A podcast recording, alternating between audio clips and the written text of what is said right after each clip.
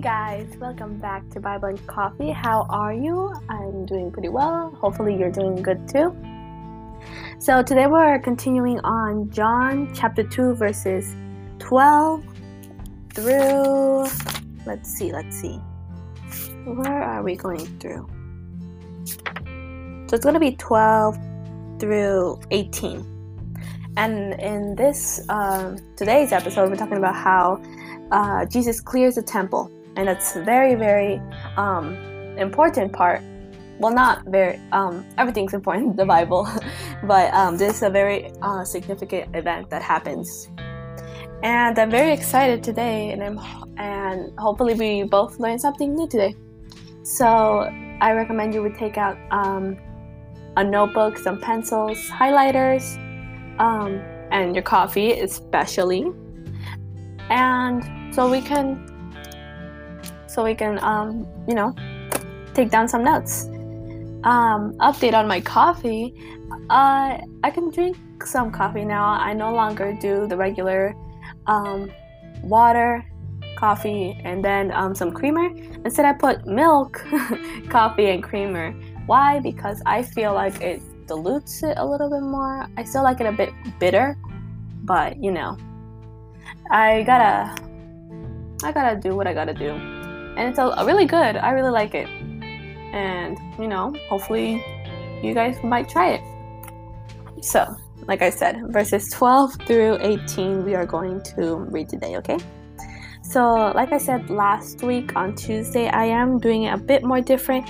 I'm reading all of the verses first and then going into the notes, okay? So, when I say, oh, when it says, um, uh, the Passover Jews, or when he clears the courts, I'm um, I'm gonna say what verse I'm referring to, so you know what verse to um, jot down to. Okay. Okay. So like always, we'll start with a prayer and then we'll continue on. Okay. Dear Heavenly Father, I thank you for a wonderful day that you've given me today. I thank you for allowing me and the other person on the other side of the screen to be together in union to and to read your Bible, to read your word. Um, it says in your word that if two or three are gathered around, that you you will be there, Lord. And I ask for you to please touch our hearts and touch our spirits, Lord. Help us truly understand what you are trying to say to us today, so we can grow our faith, Lord. So we can one day all of us can share the word, Lord, even if we're professional or professionals or not, Lord. I am no professional, but I'm here with spreading your word, and may it touch the right person today, Lord. I thank you for everything. I ask for forgiveness also. Please forgive me for, for what I've done, Lord. Forgive me and cleanse my heart with your holy blood. Please forgive the other person on the other side of the screen. I don't know their heart like you do, Lord, but I if they have something that they're struggling with, I ask that you please help them. I thank you for everything, Lord. May your name be the only one that we glorify and adore because you are holy, you are wonderful, you made us, Lord. And I thank you so much. You are glorious. My Father in who I trust. And may and I I thank you for everything, Lord. In the name of the Father, the Son, and the Holy Spirit. Amen. Amen, okay? So right here it's Jesus clears the temple. So, the magnificent temple that Jesus entered with his disciples was one rebuilt of the remnants of the Israelites who returned from Babylon under Ezra and Nehemiah. It was later enlarged by Herod. The Jews considered the temple to be God's house. The temple in Jerusalem was a familiar place to um, Jesus. You can see that in Luke uh, chapter 2, verse 41. So there, um, there it mentions early visits by Mary and Joseph to the holy city. Presumably, Jesus frequently accompanied them. On one of these occasions, Jesus called the temple his father's house. But the arrival of Jesus at the beginning of his ministry signaled a change, signaled a change. The glory of God, which had filled the holy shrine since the days of the Exodus and the t- tabernacle, was no longer in, a, in the building that glory was in Jesus. Though veiled within his humanity, a day would come, however, when that glory would be revealed the day that Jesus' resurrection, the day when the Son of Man would be glorified. So that was the introduction, okay? So now I'm going to read verses 12 to 18, okay?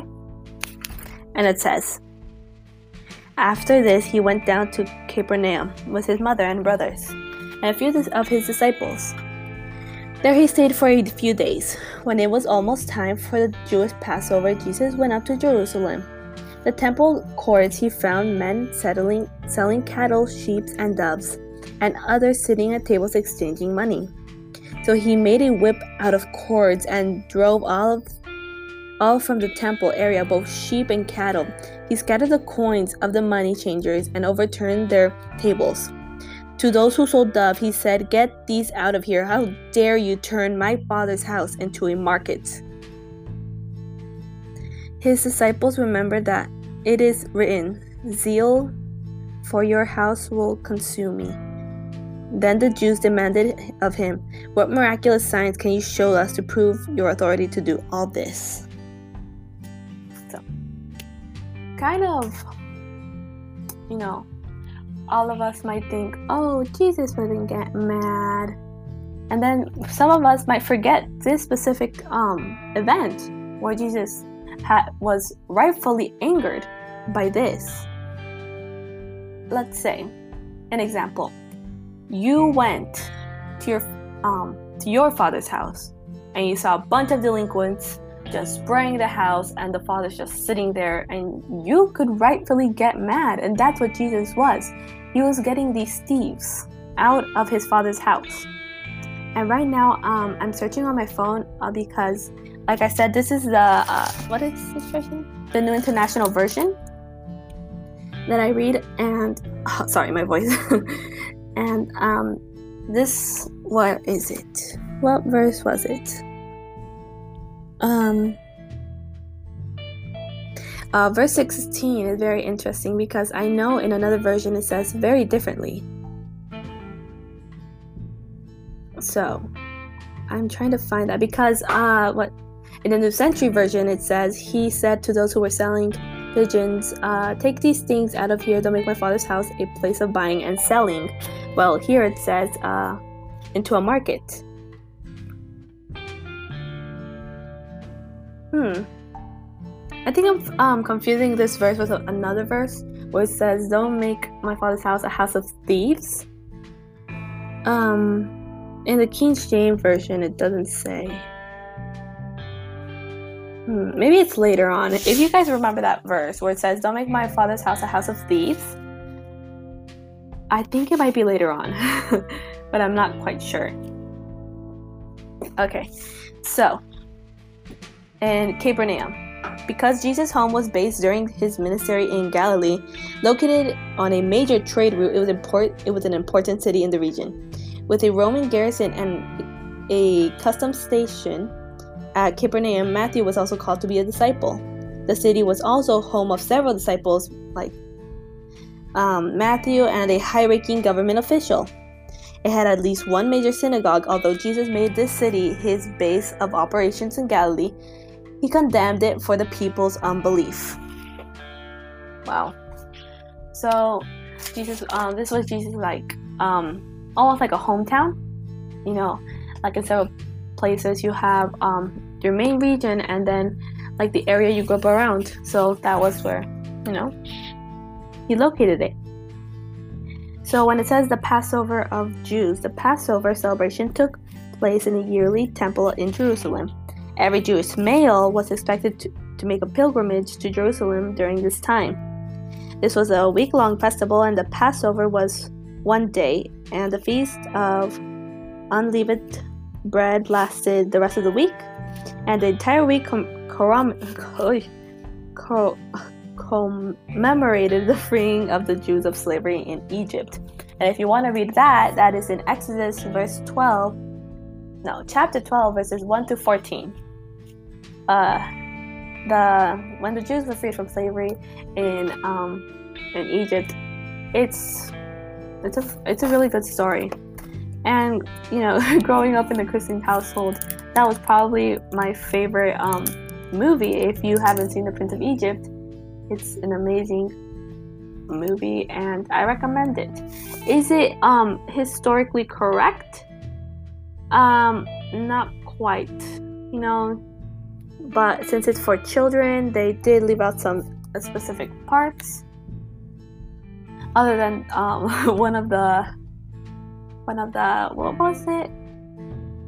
Uh, the last, I don't know why I'm forgetting the words. The last plague. But, uh, you know, because there they had like a nice brotherly bond and he didn't know his mom, but he technically did know his mom. So, you know, it's like that. Um, so when Jesus went up to Jerusalem, Jerusalem was in was both the religious and political seat of um, Palestine, and the place where the Messiah was to arrive. The temple was located there, and many Jewish families from all over the world traveled to Jerusalem during key feasts. The temple was on an imposing hill overlooking the city. Solomon had built the first temple on this site almost a thousand years ago in 9, 949 BC. But his temple had been destroyed by the Babylonians. So, if you want to read that passage, when they completely destroy um, the temple, that is going to be in 2 Kings, verse 25. Uh, the temple was rebuilt in 515 BC, and Herod the Great had recently remodeled it. So, uh, so we're up to there. That is some background history where it says when they destroyed it, when they built it, and it was completely remodeled. And now we're going on to verse 14, where it says, In the temple court he found men settling cattle, sheep, and doves, and others sitting at tables exchanging money. So, God had originally instructed the people of Israel to bring from their own flocks the best animal for um, sacrifice. And there, I want to go to um, De- Deuteronomy. So, let's go to Deuteronomy. Sorry, guys, my I accidentally couldn't find my my bookmark. So it's gonna be Deuteronomy verse 5. No, yes. Wait. No. um, chapter 12, verse 5 through 7. So it says, um, what's 5? There's 4. Okay. Okay, so Deuteronomy verse 12, chapter 12 verses 5 through 7. And it says, "But you are to seek the place of the Lord your God will choose from among all the tribes to put his name. There will be there will be his dwelling that to that place you must go. There bring your burnt offerings and sacrifices, your tithes and special gifts, what you have vowed to give, and your free will offerings, and the firstborn of your herds and flocks. There, in the presence of God, of the Lord your God, you and your family shall eat and shall rejoice in everything that you have put your hands to, because the Lord your God has blessed you. So, that's what it says in Deuteronomy verse 12, verse 5 through 7. Now let's go back to um, John. So, this would make the sacrifices more personal. So, it's like um, saying, um, you have a box of toys, a lot of toys, a lot of toys and you just grab a random toy and you're like, here, that's my sacrifice. It wouldn't be much of a sacrifice if it didn't mean anything to you. So, the real sacrifice would be grabbing your favorite toy, the best toy you have, and giving it to the Lord, or in that case, your parents.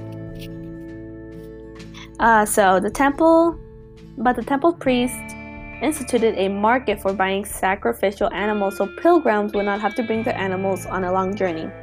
Given the distance traveled by pilgrims to Jerusalem, the provision of, of, of a local animal supply probably was well intended, but what had begun as a informal farmers market along the road coming into Jerusalem had gradually become an institutionalized had be, gradually become institutionalized until it took up the very place of worship.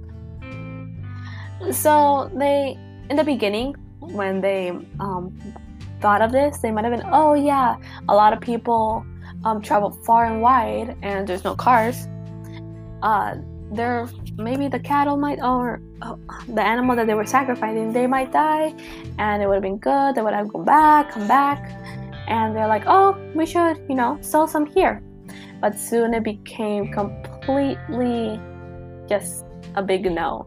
They had everything they were stealing. They're like oh yeah let's sell this on a higher price even though it sucks. So yeah.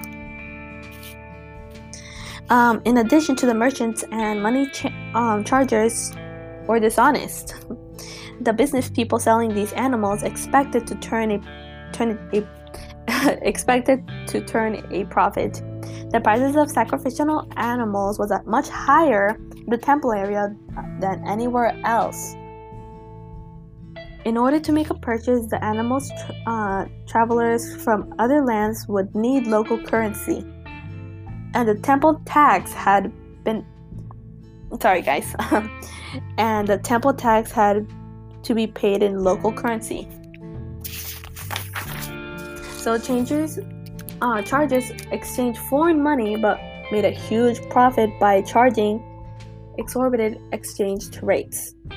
So those who are studying money might know um, the last few words that I said, but initially uh, it became more expensive the closer you got to the temple because uh, you would think that uh, they're selling better stuff, they're selling better animals, you know, to initially give to the Lord, but they were dishonest, they made prices higher, they wanted to get money. That's what the whole point was. It was no longer to glorify God, but to glorify themselves in getting more money and stealing from those who were coming far away because they didn't have the local money. Okay, so here it comes. Uh, Jesus was angry at the dishonest, greedy practices of money chargers and merchants, and he particularly disliked their presence on temple grounds. They were making a mockery of God's house of worship. The effect was somewhat like having a loan of officers at the back of our churches so that worship, worshippers could obtain money to place in the offering plate.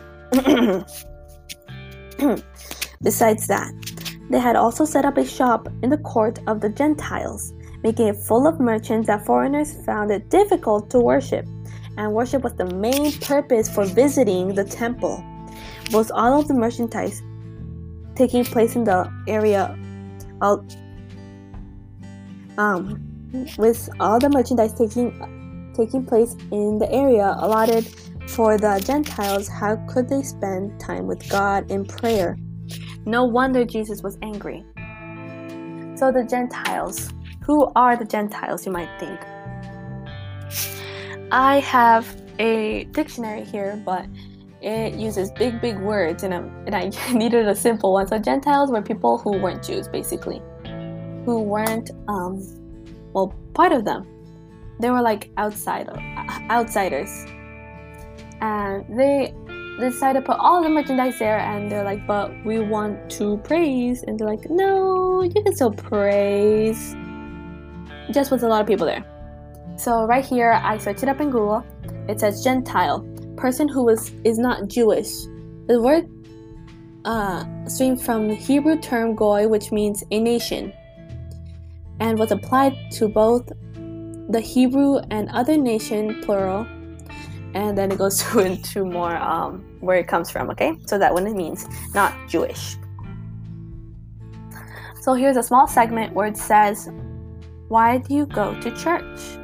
And this might be a bit more impactful to those who go to church and might not think of it much, okay? So this really hit home for me. So, too many churches today, uh, too many churches today do everything they can to make the time of worship convenient for people.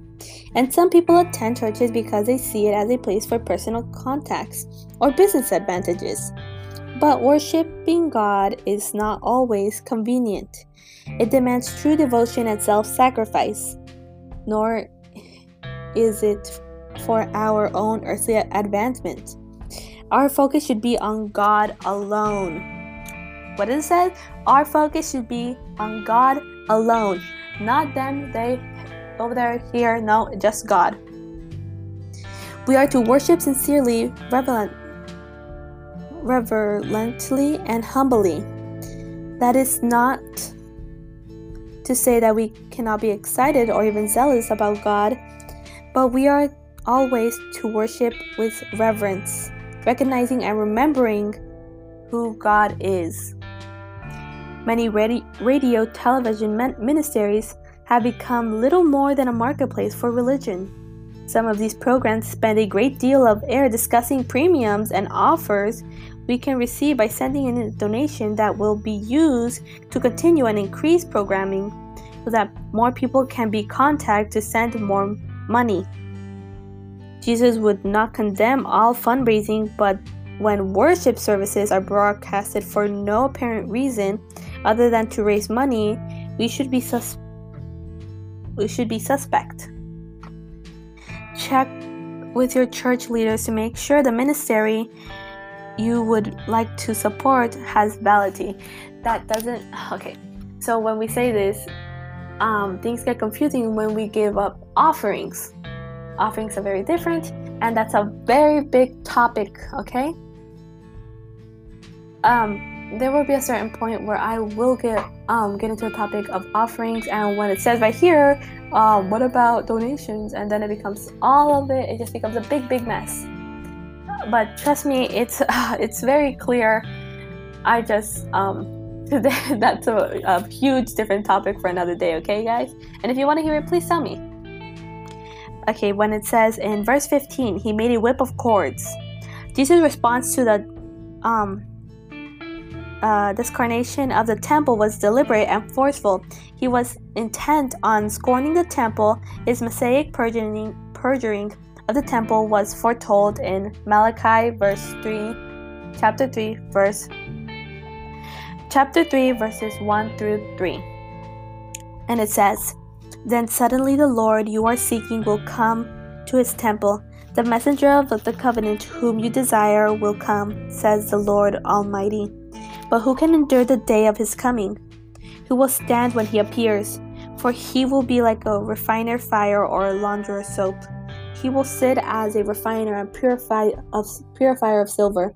He will purify the Levites and refine them like gold and silver. Then the Lord will have men who will bring offerings in righteousness. That's wow.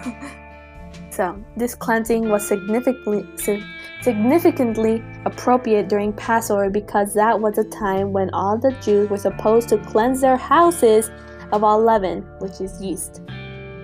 Yeast was used to making bread, but as God was preparing his people for their hasty exodus from Egypt, he told them to make bread without leaven because they would be eating quickly and would not have time to wait for the bread to rise. During the feast of unleavened bread, uh, no leaven was used um, in any baking. In fact, it was not even to be found in Israelite homes. When it says, and drove all from the temple area, he scattered the coins of the money chargers and overturned the tables. Jesus did not lose his temper. Let's make this clear. Jesus did not lose his temper. His actions expressed anger, but he was clearly in control of himself.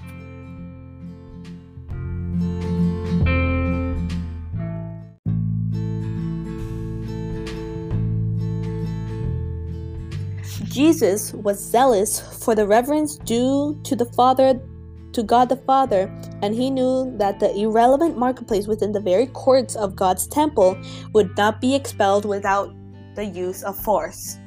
Any view of God that suddenly makes him incapable of anger reduces him to a status equal, sorry, with pagan gods. Sorry guys, I did not know that my phone was not on silent. The God who is love, who chooses whether or not to be angry, is quite different from a God who is incapable of being angry. One is worthy of our respectful fear, the other is an impotent idol. When sin required anger, Jesus exercised the appropriate response. Verse 16, when it says, Stop making my father's house a marketplace. Jesus saw the temple as belonging to his father. His own rightful claim to ownership was unmistakable. But the religious leaders of that day were trespassers, turning into it into a place of business and money making. People had created an environment that, in essence, put a price on what God intended to be free. Access to God is not for sale, giving the, imper- the impression that God's favor cannot be sought, can be bought, shows disrespect towards both gods and those he loves. So, right here, when it says, access to God is not for sale, and it's when it says giving the impression that God's favor can be bought shows disrespect towards both God and those who love. He loves. That brings us to history, history, history, history. When they were, um, what was it that they were giving? It was there's a certain name for it, and if you know it, please tell me. Um, when the church, this was based in Europe, when the church was giving out these things, and I don't remember what they're called, but essentially you can buy yourself out of sin, like, oh yeah, I sinned. Yeah, here's my money, I'm forgiven, peace out. And people essentially did that. Like, yeah, I won't go to hell, I gave money, whatever. Yeah, I got divorced. Okay, so that was a bad example because you know some things. Ah. um, so let's say, yeah, I killed somebody. I paid money. No problemo. I am forgiven. No, that's not it. That if you kill somebody, you have to ask for forgiveness, not pay, and just keep on doing it. That's a big no-no. Okay.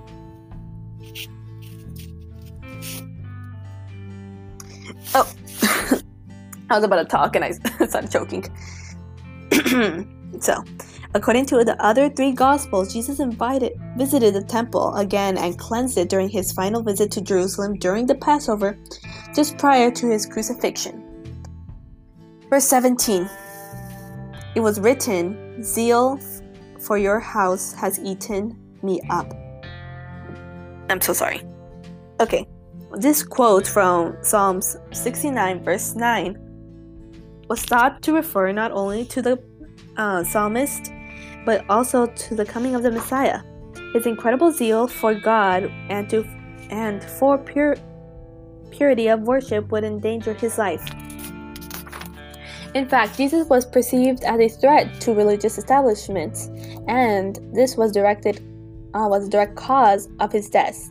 Death. Um, the disciples, probably as much as any people, but then present, must have been shocked at Jesus' display of anger. But John reported that they remembered God's words when and saw the action as God ordained. The exact time when they recalled God's word is unclear. In any case, they didn't fully understand the implications of Jesus' words until later. The Jews as John calls them, were less than eager to agree with Jesus' implied judgment. Offended by Jesus' action, they demanded a sign that proved his right to act in such a rash way. John regularly makes this use the term of Jews to stand as the leaders or representatives of the Jews. It is used its use is much not much uh, an in, indic- uh, I'm sorry. It, it its use is not so much an indicament of a nation as a whole, but for those leaders who were guilty of misleading the people. Miraculous signs can you show us in verse 18? The hard hearted people of Jesus' day continually asked Jesus to give them some spectacular sign to prove his authority and demonstrate that he was a Messiah. Jesus was the Jews were so notorious for being sign seekers that Paul could say the Jews demanded miraculous signs. In his parable of the rich man and, and Lazarus, Jesus made the point that those unwilling to believe will not be convinced by signs. His applications were both pointed to pointed and prophetic. If they do not listen to Moses and the prophets, neither will they be convinced, even if someone raise, raises from the dead. Jesus would not give his generation that kind of sign they demanded. He himself was a sign, for he was the Son of God come from heaven to earth. This would be known to all after his resurrection. This would be the ultimate sign he would give Israel and all mankind. Okay? So people just like wanted, hey, show me a sign. Show me a sign. Let me see. Bet. I don't think you're the Messiah. Show me a sign, huh? Show me a sign. And Jesus, like, I am the sign, boy. I am the sign. There were so many things that pointed him. Every single prophecy, Jesus just like, check, check. Oh, yeah, I was born here. Check. Yep, I'm from this lineage. Check. Yep, check, check, check, check, check. And everybody's just like, uh, y'all see something? I don't see anything. And he was the sign, and people decided to just not, not even blink. It's like, I don't see no sign. I just see a man. But this man is very special because he is the Son of God, 100% man and 100% human. Human who, that means, you know what that means? That he knows what we're going through. He, he feels our pain. He understands. And that's the beauty of that sign. It's the best sign you could ever have. Because this would be the ultimate sign that he would give Israel and all man- mankind. There's no bigger sign than that, than he came. And now we're just waiting for his second coming.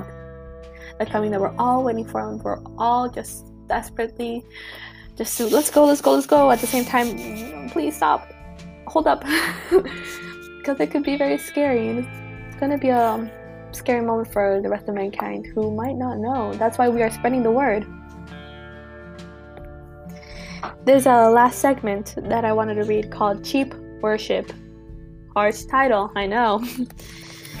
Okay so it says we have so many opportunities for worship that we may trivialize its importance.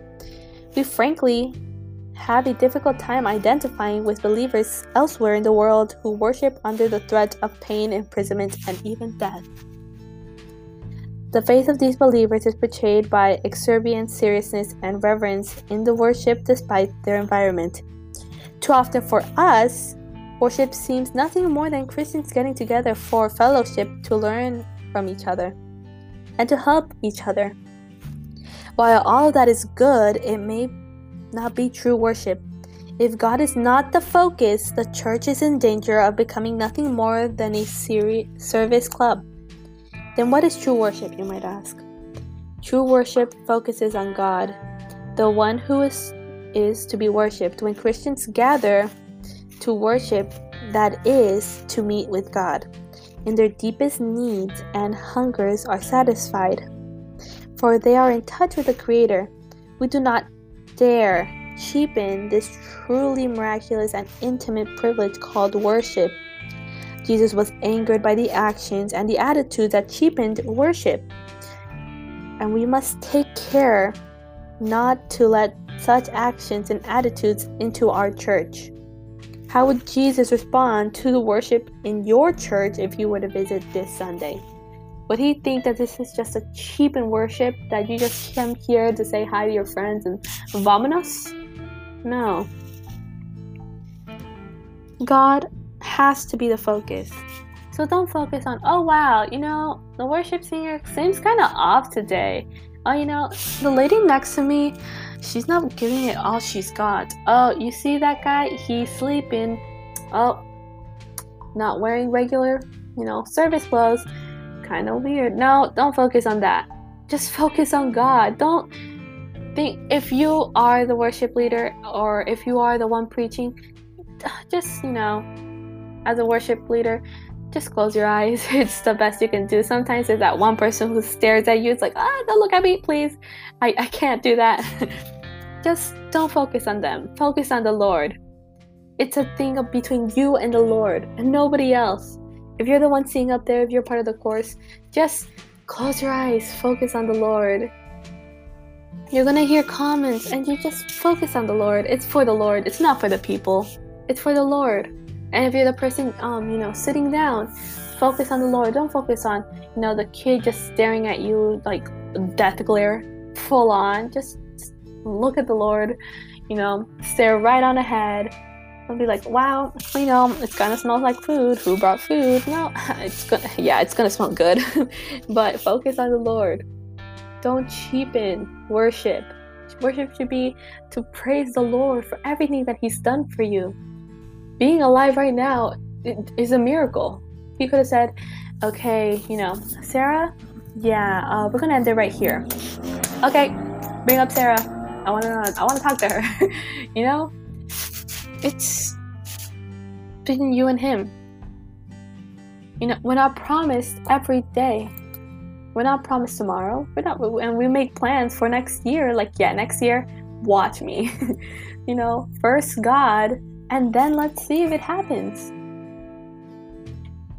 And it's a good way to remind yourself, you know, you say, uh, first God, and maybe tomorrow we'll do something else. And first God, uh, my mom started recently doing that. She's like, in Spanish, primero Dios, and we'll do something tomorrow. And I'm like, okay, primero Dios, first God.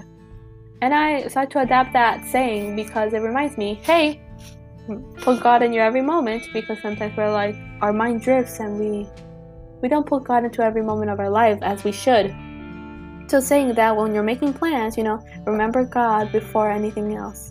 And those who are young, remember God in your when you're young, as you know, I need to remember God when I'm still young. I technically still young, you know. but you know, remember remember God. Don't cheapen worship when you're at church.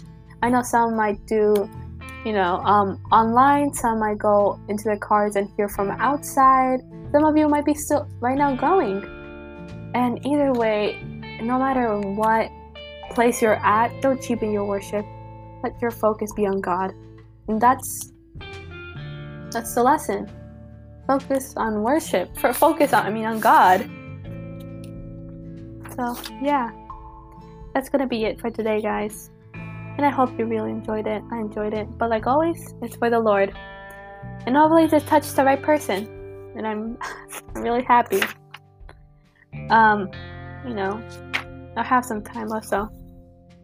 Uh, tomorrow we will be doing uh, verses 19 through, let's see, 25. And then we're going on to chapter 3. Uh, some of these chapters are getting quite small, but chapter 3 is going to be pretty long. But, you know, it's going to be fun. It's going to be fun. Uh, you know, later today I have um have an appointment on Zoom with uh, Sandbridge University, those who live in Orange County area, and I'm quite nervous. You know, like I said in that saying, um, first God, you know, first God, and hopefully I get in it's difficult since money and you know it's just like i don't want to worry about money but i'm kind of worried about money. What do i do? Leave it out to god pray and oh my gosh praying. Praying is something i have difficulty with. And if you have difficulty with it you know i heard this pastor once while i was um on, on social media and it said when you don't want to pray, that's when you need to pray the most. You know? When you don't feel like it, that's when you need it the most. Don't wait. Um, I know this is, might not sound like the best I'm saying, but I'm gonna say it, you know, being honest with you guys. I when I um say I don't want to pray, I'm tired, I'm really tired, I did this, this, and I'm like, don't give excuses, Sarah, first of all. And then I say this one thing that might not sound the best, but it says don't wait for don't wait for your next breakdown. Don't wait for your next mental breakdown. Don't wait next for your next um panic attack. Don't wait for the next. Pray now.